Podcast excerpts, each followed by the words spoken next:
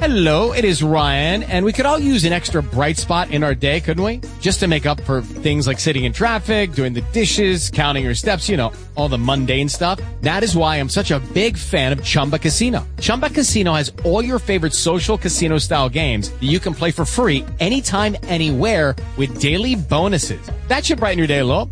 Actually, a lot. So sign up now at chumbacasino.com. That's chumbacasino.com. No purchase necessary. Group. Void were prohibited by law. See terms and conditions. 18 plus. Hello, it is Ryan, and I was on a flight the other day playing one of my favorite social spin slot games on chumbacasino.com. I looked over the person sitting next to me, and you know what they were doing? They were also playing Chumba Casino. Coincidence? I think not. Everybody's loving having fun with it. Chumba Casino is home to hundreds of casino style games that you can play for free anytime, anywhere, even at 30,000 feet. So sign up now at chumbacasino.com to claim your free welcome bonus. That's chumbacasino.com and live the Chumba life. No purchase necessary. Group. Void were prohibited by law. See terms and conditions. 18 plus.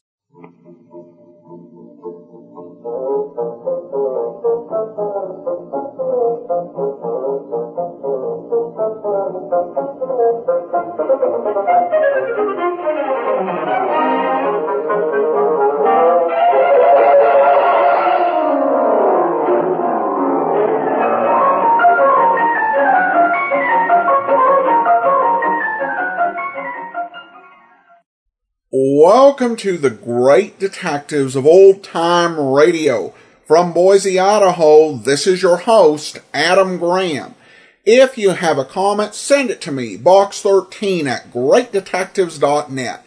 Follow us on Twitter at Radio Detectives and become one of our friends on Facebook facebook.com slash radio detectives. Before we do get started, I want to let you know the program's brought to you by the financial support of our listeners. You can give a one-time donation at support.greatdetectives.net. And also we are uh, very specifically uh, promoting our Patreon campaign. If we get up above $600 in monthly pledges, I will do a special summer series. And the exact nature of that podcast series will be decided by our Patreon supporters who can pledge as little as $2 or more a month. We're already more than 75% towards the goal, and I'm recording this uh, eight days in uh, advance. So uh, you can still support us if you're listening to this on the 30th or 31st uh, towards that goal at patreon.greatdetectives.net. Now for Philip Marlowe, the original air date on today's program, August the 25th of 1951, and the title is Heir for G-String. Most Saturdays at this time, we spend an exciting half hour of adventure and action with America's public hero number one, Hopalong Cassidy. Well, even two fisted cowboys take summer vacations when they can, and Hoppy is no exception. But Hopalong and Topper will be back with us riding the CBS air trails again four weeks from tonight, September 22nd. Get this and get it straight. Crime is a sucker's road, and those who travel it wind up in the gutter, the prison of the grave. There's no other end, but they never learn. From the pen of Raymond Chandler, outstanding author of crime fiction, comes his most famous character in The Adventures of Philip Marlowe.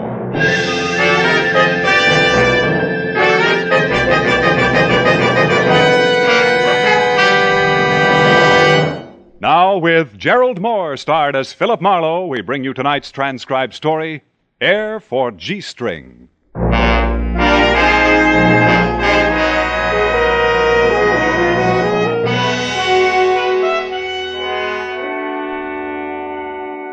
There's nothing really wrong with a hot summer. But if some sadist really wanted to bring out the worst in anybody, particularly me, after a steaming day, all he has to do is expose me to air conditioning. Take, for instance, the Broadview Hotel, which was on Olive Street in downtown L.A. It ground out alternating currents of cold air from what could laughingly be called the lobby. I'd revolved through the usual doors and stood squinting into the icy darkness. When my eyes leveled off again, I made my way to the elevators, sinking into the deep piled carpeting up to my hot and cold ankles. By the time I reached room 972, I was in the first stages of a chill. Yeah, air conditioning is a marvelous invention. It guarantees the summer cold for life.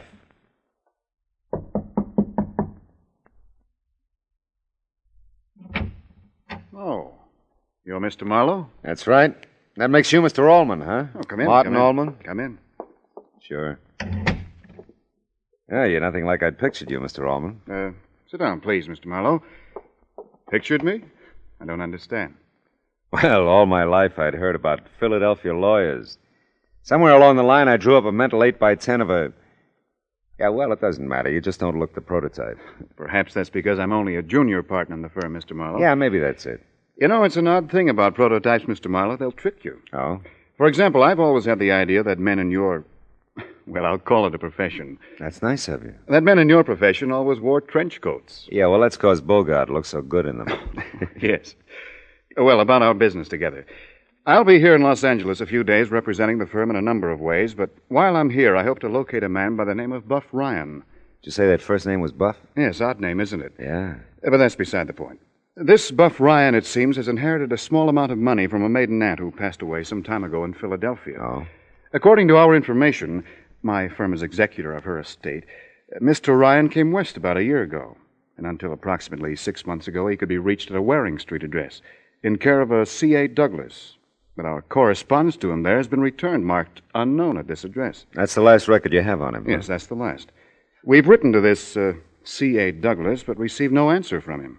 I've called him since I arrived in town. There's been no answer. Well, maybe they've both left town, moved away. Well, that's possible, of course, but Uh, perhaps you'll find that out when you get to checking on Mr. Ryan. I see. Well, I'm to find him if I can and tell him about this inheritance, huh? By the way, how much is it? Five thousand dollars. Hmm. Just about Miss Leader's entire estate. Miss Leader sounds like a comment. Her full name, you may want that, was Julie Leader. Julie Leader. I'm sorry I can't show you a picture of Mr. Ryan. I'm expecting one to be sent out to me while I'm here. Expected it this morning, as a matter of fact. Yeah, well, maybe a description of him will do. Have you ever seen him? No, no. Uh, but we were able to find out that he's slightly less than six feet tall, light brown hair, straight, uh, blue eyes, weighed about 180 pounds when he left Philadelphia a year ago. No distinguishing marks about him, according to our description. Oh, yes, and uh, he's about 35 years old. Well, that's pretty complete. Oh, uh, you better let me have the last address you have on Ryan, too. oh, of course. Here. I've written it down for you with the phone number I've been calling. I'll be handling most of my business affairs right here at the hotel, Mr. Marlowe. I'll appreciate it if you'll check in occasionally. Let me know your progress. Oh, sure, be glad to. Say around 3 o'clock this afternoon. Okay, tell you everything I know about then. yeah, but then it might not be a thing. I know your reputation, Mr. Marlowe. You'll find him, I'm sure. Oh, don't get me wrong. If he's to be found, I'll probably find him. But I have missed, you know.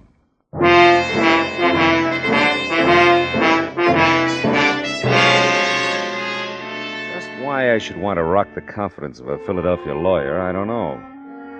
Maybe it was because Martin Allman, for all his conservative Brooks Brothers attire, looked too much or not enough like what he was supposed to be.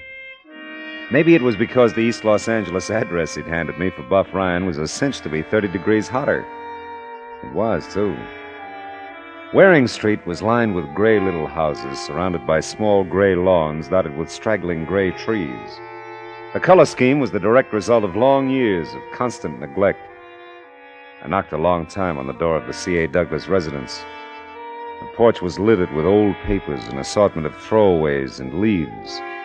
The only response I got was from a scrawny cat, also gray, who leaped up on the porch rail to spit and yowl at me.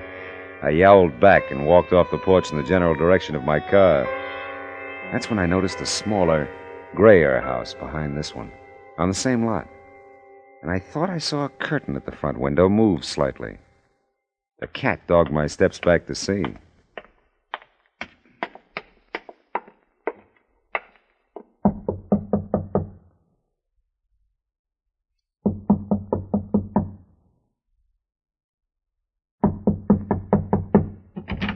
Yeah?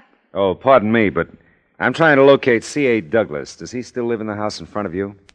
I don't know. I haven't seen Mr. Douglas in quite a while. Oh. You, uh, you think he moved away? Maybe. I don't know. How would I know? I don't know. Well, look, I'm I'm in kind of a hurry. I'm getting dressed to go to work. How long have you lived here? What difference does it make? Did you ever know a guy named Buff Ryan? Of course not. Why, of course not. Why not just know?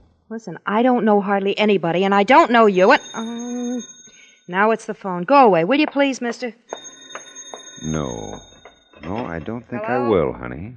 She was tall, very blonde, very good to look at. A fresh blue housecoat wrapped around just the way it should. And even after I entered the spotless little living room, the faint aura of her cologne lingered on.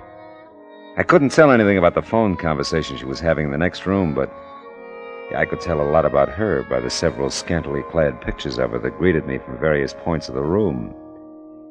Yeah, I could tell a lot about her. Hey, what's the idea? You just can't walk in here. Do you want me to call the police? Not especially. I was just admiring your pictures. So? Yeah, you have exceptional handwriting. You're pretty nosy, aren't you? I particularly like this sample where it says, For Buff, darling, my love, Blossom. Listen, mister, I got things to do, so run along. How long have you known Buff, honey? You think I'm kidding about calling the cops? Well, I do it all right, only Only what? only I'm I'm due downtown at work. I Oh, honest, mister, I'm not going to talk to you anymore. You got no right to ask me questions about anything. And nothing says I got to answer. That's right, that's right, honey. You sure don't. Now, where's Buff? I don't know. I'll drive you downtown and you can tell me all about it, huh? You're driving me nowhere but out of my mind. Now, look, I got good news for your boy. He'd want to see me. Get out. Okay, Blossom, okay. What time's your first show? Two o'clock. How did you know? Yeah, I read the papers. And occasionally I've been known to contribute to the cultural progress of Los Angeles. You know, save the burlesque houses.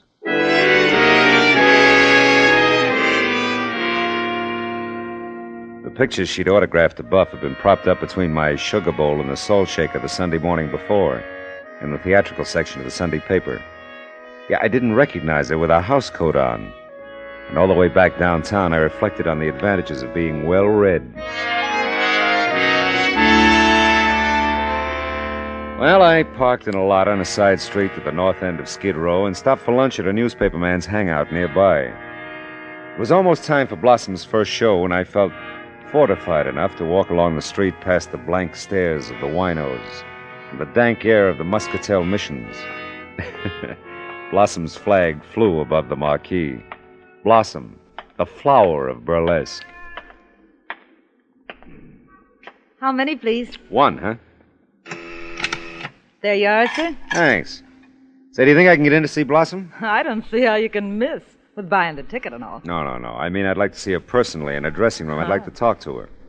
Well, I'm sure you have my permission. Whether or not you'll get blossoms is strictly between her and her moral fiber. You know something? You're not much help. You know something? I don't try to be. I'll miss you.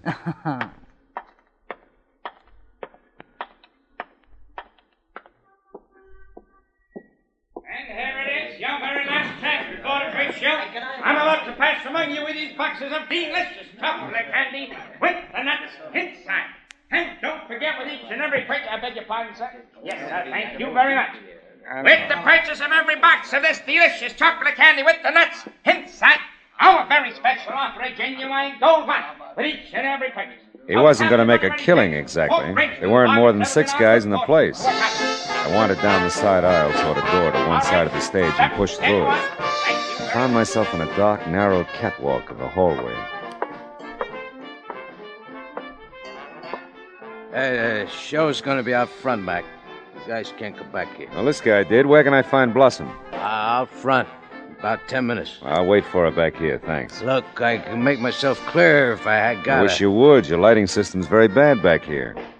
The lights out front where it counts, Mac.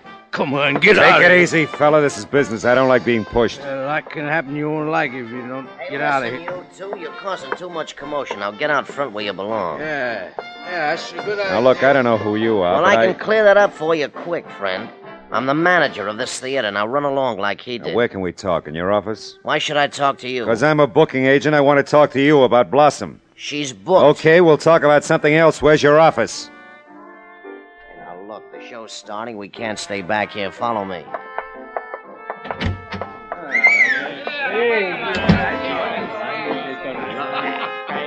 Hey, hey, Jerry. You sure have a bunch of art lovers in the audience. Sure, sure. It's a class show. Come on, through this door. Now then, you're no booking agent, so what's on your mind? Blossom, and what's your name? Ballou, George Ballou. Why? Would it mean anything to you if I told you that Buff Ryan's Aunt Julie died in Philadelphia and left him 5,000 bucks? Wouldn't mean a thing. Wouldn't, huh? No. Mhm. That's funny. Because you're the first one who'd fit the picture. What picture? Slightly under six feet tall, light brown hair, straight, blue eyes, about 35 years old, weigh about 180. And what are you trying to prove? That you can see me? Maybe. So my Philadelphia message doesn't interest you, huh? Nothing about you interests me except how you got in here in the first place. Bought a ticket. Then go on out and see the show. I think I will. I also think I'll stick around and see Blossom after her uh, performance. I wouldn't do that. If I were you, I'd see the show and get out. I don't want any trouble around here. I don't either. And if you see Buff before the show's over, tell him I'm out front, will you? I said I don't want any trouble. You're in a rut. Walked down the aisle that led backstage, the course I'd already charted. Blossom's costume was less demure than her blue housecoat. There was a school of thought surrounding me that this was more effective. Near the door, I stopped a moment in silent appreciation. Don't look at her like that. I didn't know I was. And don't get any more ideas about going back to her dressing room.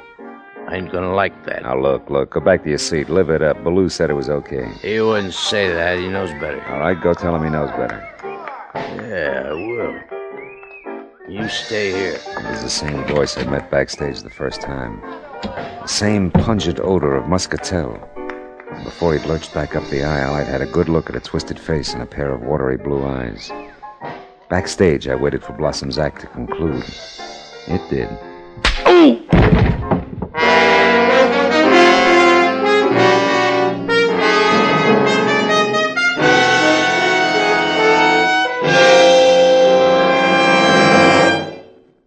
Just a moment, we'll return to the second act of Philip Marlowe. But first, love that Monday through Friday night session of Smiles. Beulah is back with Hattie McDaniel again, starring as an overgenerous, over anxious to be wed, overweight damsel holding forth over CBS radio.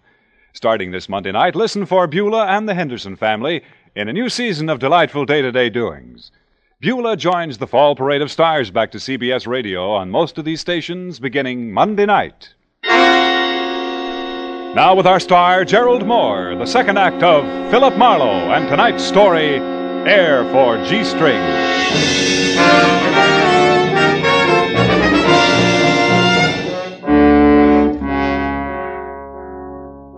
I couldn't have been out long. About eight bars of imagination, unless I'd missed a full chorus. At some point, I was fuzzily aware of being carried sack style somewhere, then being dropped not too gently onto a set of the noisiest springs I'd ever heard. This music lulled me for a while, and then I heard a door slam. And my head rolled off on the floor and broke. Come on, Marlowe. You're not ah. dead. Is that official? How'd you get in here anyway? You wouldn't believe me if I told you. I hardly believe it myself. You're not supposed to be yeah, back I know, here. I know, I know, I know. I've had that pointed out to me several times now. Yeah, and I didn't think I told you my name. Your wallet was on the floor. I can read. Oh, yeah, well, good for you. Who hit me and with what size sandbag? I don't know. You never know anything, do you? Listen, Mr. Marlowe, you've been barging in all day where you're not wanted. Why didn't you tell me Buff was a wino? Oh! Hey, look, look, that's what's left of my head, huh? I hope it hurt. I hope it hurt awful. Well, you get your hope it did. Hey, listen, you. I'm pretty fed up with you. Know just how you feel, Ballou. I told you before. I know what now you get- told me. You don't want any trouble. Okay. okay, I'm going. Now, Blossom, what about Buff? I don't oh, know. never mind.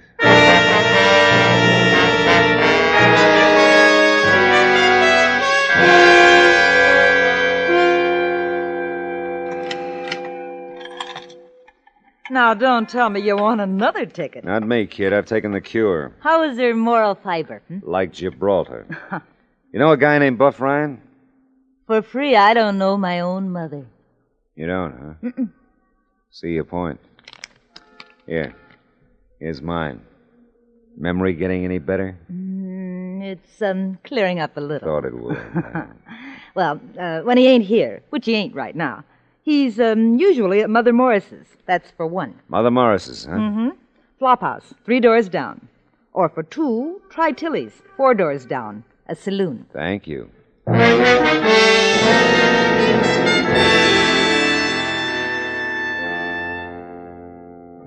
Mother Morris couldn't help me, lovable old lush that she was. And a penetrating search of the 25 cent bed she sold revealed a lot of things. But no Buff Ryan. Tilly's downstairs next door didn't look very promising at first, but that was before I saw the twisted face with the watery blue eyes at the far end of the bar. Beside him, the unofficial dean and philosopher of Skid Row, J. Fenton Prentice. I started toward them, but a cordon of winos surrounded me before I could reach him. That's him, Prentice. That's the one. Yeah, Prentice, I'm the one. Will you call the brothers here off, make 'em breathe in another direction, and let me talk to Buff? We're a close association here, Mr. Marlowe. Outsiders are not welcome. Oh, come on, Prentice. You know me well enough. Perhaps, Mr. Marlowe, but we know each other better. My associates and I. My young friend Buff here quite obviously does not wish to talk with you. We're merely respecting his wishes in our own way. Oh, come on. Look, this is cockeyed. Maybe this isn't the place to say it, but you've inherited money, Buff. That's all I came to tell you. Really? Yeah? Who died? Your Aunt Julie. Don't let him say any more, Prentice. Don't let him get to me. I gotta get out of here. If you gentlemen will restrain Mr. Marlowe. Buff, you crazy fool! Listen to me. There's a lawyer here from Philadelphia to see you. He's at the Broadview. William. you, for heaven's sake, get in touch with him? Listen to me. They will, son. They will. The lawyer's name is Martin Orman, you idiot. Go see him. Let go of me, you stupid dolts. Yeah. Thanks, Prentice. A nothing. Buff was nowhere to be seen when I hit the street. Didn't matter. It was three o'clock. I delivered my message from Martin Allman. Buff could take it from there. Now, I may be wrong, but most guys like to inherit dough. Still, you can never tell with a wino. And Buff was, as they say, bona fide. Martin Allman was glad to see me. That was a nice change of pace. I told him all I knew. Didn't take long. I'm afraid you've had quite a bad experience, Mr. Marlowe. I'm sorry. I'm sorry, too. Oh, by the way, this picture arrived. Special delivery from Philadelphia about an hour ago. Oh? Is uh, this the reluctant chap you tracked down? Let me see that. Oh, yeah, yeah, that's Buff, before Muscatel. Well, you've done a fine job, Mr. Marlowe. I made your check out for you. Thanks. Say, you going to try to get in touch with Buff yourself? Perhaps. Not personally, of course. You're certain that Waring Street address, the little house in back, should reach him? Yeah, yeah. Or I suppose you could get in touch with him through Blossom at the Burlesque Theater. Hmm. Well, we've done all we can for now. Unfortunately, I've been called back to Philadelphia. I'm taking a plane out in an hour. Well, what about Buff and the inheritance? Well, now that I know he can be reached, we'll mail it to him. After all, we can't force it on him, now can we, Mr. Marlowe? No. Doesn't look like we can. Yeah, well, he's all yours, Mr. Allman. Martin Allman seemed satisfied that we'd done our job. So I left wishing someone would come up to me and tell me Aunt What's Her Name had left me 5,000 clams. When I got back to my car, I had it all figured how I'd go home and forget what Martin had called quite a bad experience. One look inside my car told me it wasn't going to work out that way at all. You uh, weren't as long as I thought you'd be, Mr. Marlowe. How'd you get here from Skid Row, Prentice? Fly? I always taxi. How nice for you. After you left Tilly's, I fell to thinking, Mr. Marlowe. Quite a fall. It occurred to me that perhaps you were telling Buff the truth all the time. I was. That's not important now, is it? Oh, yes.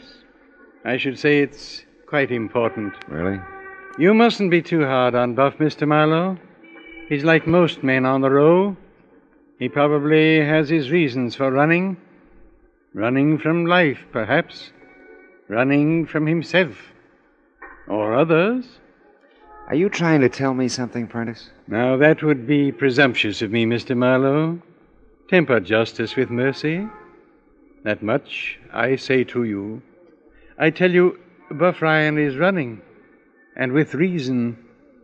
If his reason interests you, then I suggest you set about finding out what it is. Well, is there any reason why I should? No. No, there isn't, but this much I do know. He has left the row.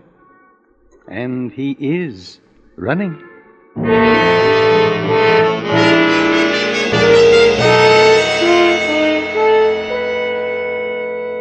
I saved J. Fenton Prentice's taxi fare back to what he affectionately referred to as the row.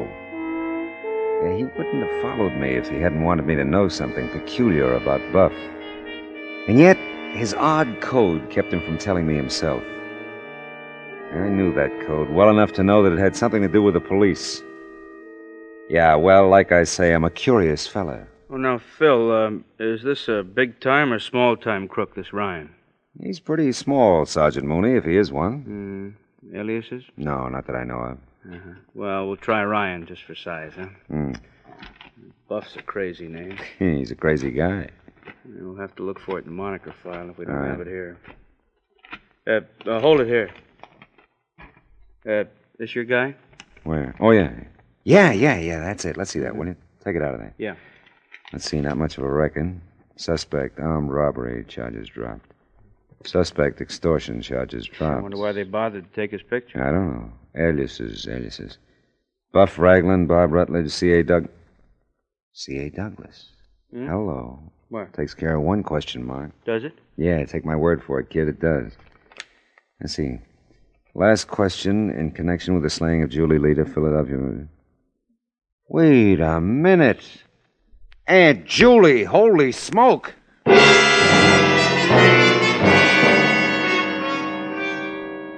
I knew I didn't like this Martin Allman. I didn't bother to check his record. I got the picture. No wonder Buff ran from me like the plague. Martin had suckered me into setting Buff up for the kill. Marlowe, the finger man, that's great. Well, I got back to the theater and practically nothing flat. Yanked Blossom practically off stage, shoved her into my car, and drove like mad to the little gray house behind the little gray house. Prentice said Buff had left Skid Row. If he wasn't on Waring Street, he might be anywhere, including dead. Martin was paying off a cab driver in front of the house. Blossom cued me to the alley entrance and back. Please, God. Please don't let anything happen to him. Don't crack now, honey. We'll make it in time. If you just let us in. He's got to, Mr. Marlowe. He's my husband. Okay, okay. Take it easy, baby. Stand away from him, Blossom, or I'll kill you, too. No, Buff, no. Now, listen, Buff Martin's coming in the front. You can't waste time with us. I don't believe you, Marlowe. You're part of the deal. And... Hey, what is this? You should have listened to me, Buff! I'm sorry, Blossom. I had to. Is he- is He's he- all right. He's just out. Now, listen, you got to answer that front door. No. Answer it! I'll be right behind the door. He won't do anything to you. Just let him come in. But, but I'm afraid. So am I. Come on. Oh, how do you do? I was looking for a gentleman by the name of Buff Ryan. I'm an old friend of his. I understood he lived here. Yes. Yes, he does. Is he at home now? Yes. Won't you come in? Oh, thank you.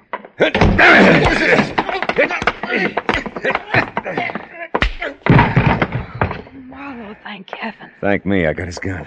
Are you all right? Never felt better. Go throw some water on your boy and get him in here. Maybe he'll talk now. Yeah. Yeah, maybe I will. Now. Buff, darling, you- you're not hurt? Not anymore, honey. I don't figure you, I guess, Marlowe. I thought you were on Martin's team. I was at first, when I thought the business about you inheriting the 5,000 bucks was legitimate. What's he got against you? I saw too much once, about a year ago.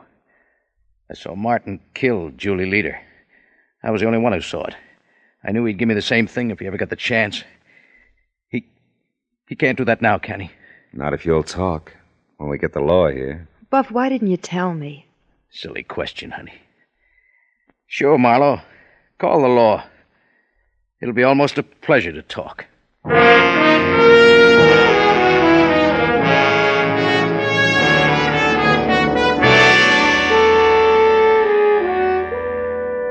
So much for that. Buff and Blossom are doing fine. Every once in a while, we sit in the third row and yell down in front. Yeah, he's got a good job now. And soon they'll have enough for the traditional vine covered respectability. Oh, by the way, he's taken to wearing Brooks Brothers type suits. You know what? He looks just like a Philadelphia lawyer. How do you like that?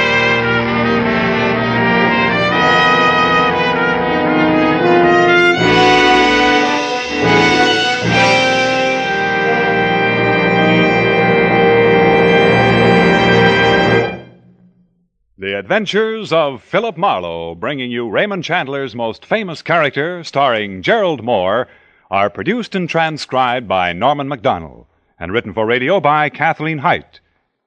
Featured in the cast were Jack Moyles as Buff Ryan, Michael Ann Barrett as Blossom, and John Stevenson as Martin Allman, with Sidney Miller as Mr. Ballou, Norman Field as J. Fenton Prentice, Grace Leonard as Gloria B., Sergeant Mooney is played by Jack Kruschen. Gerald Mohr may currently be seen in the Santana production, Sirocco. The special music for Philip Marlowe is composed by Pierre Garrigank and conducted by Wilbur Hatch. Be sure to listen next week at the same time when Philip Marlowe says. This time she was lovely and I was engaged. Engaged to help a beautiful shepherd who had a flock of trouble. We found a lost sheep and something else she didn't know she lost.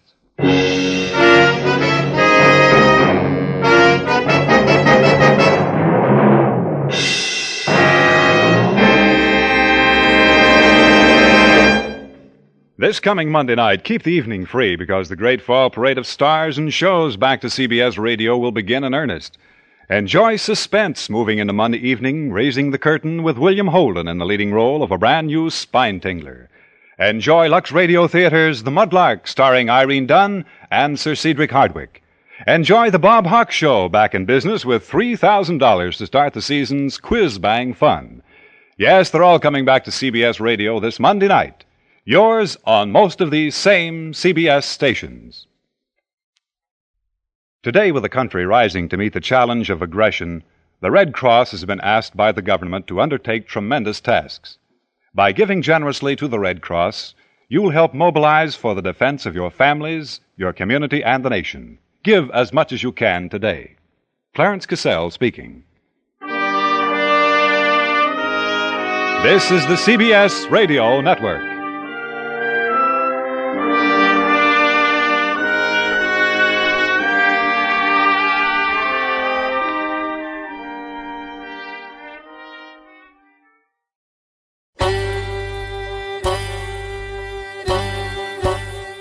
This is Andrew from OTRWesterns.com. I wanted to invite you to come take a look at our site.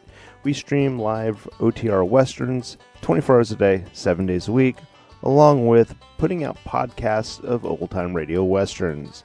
Check us out at OTRWesterns.com. You're listening to The Great Detectives of Old Time Radio with Adam Graham. Now let's get back into the show.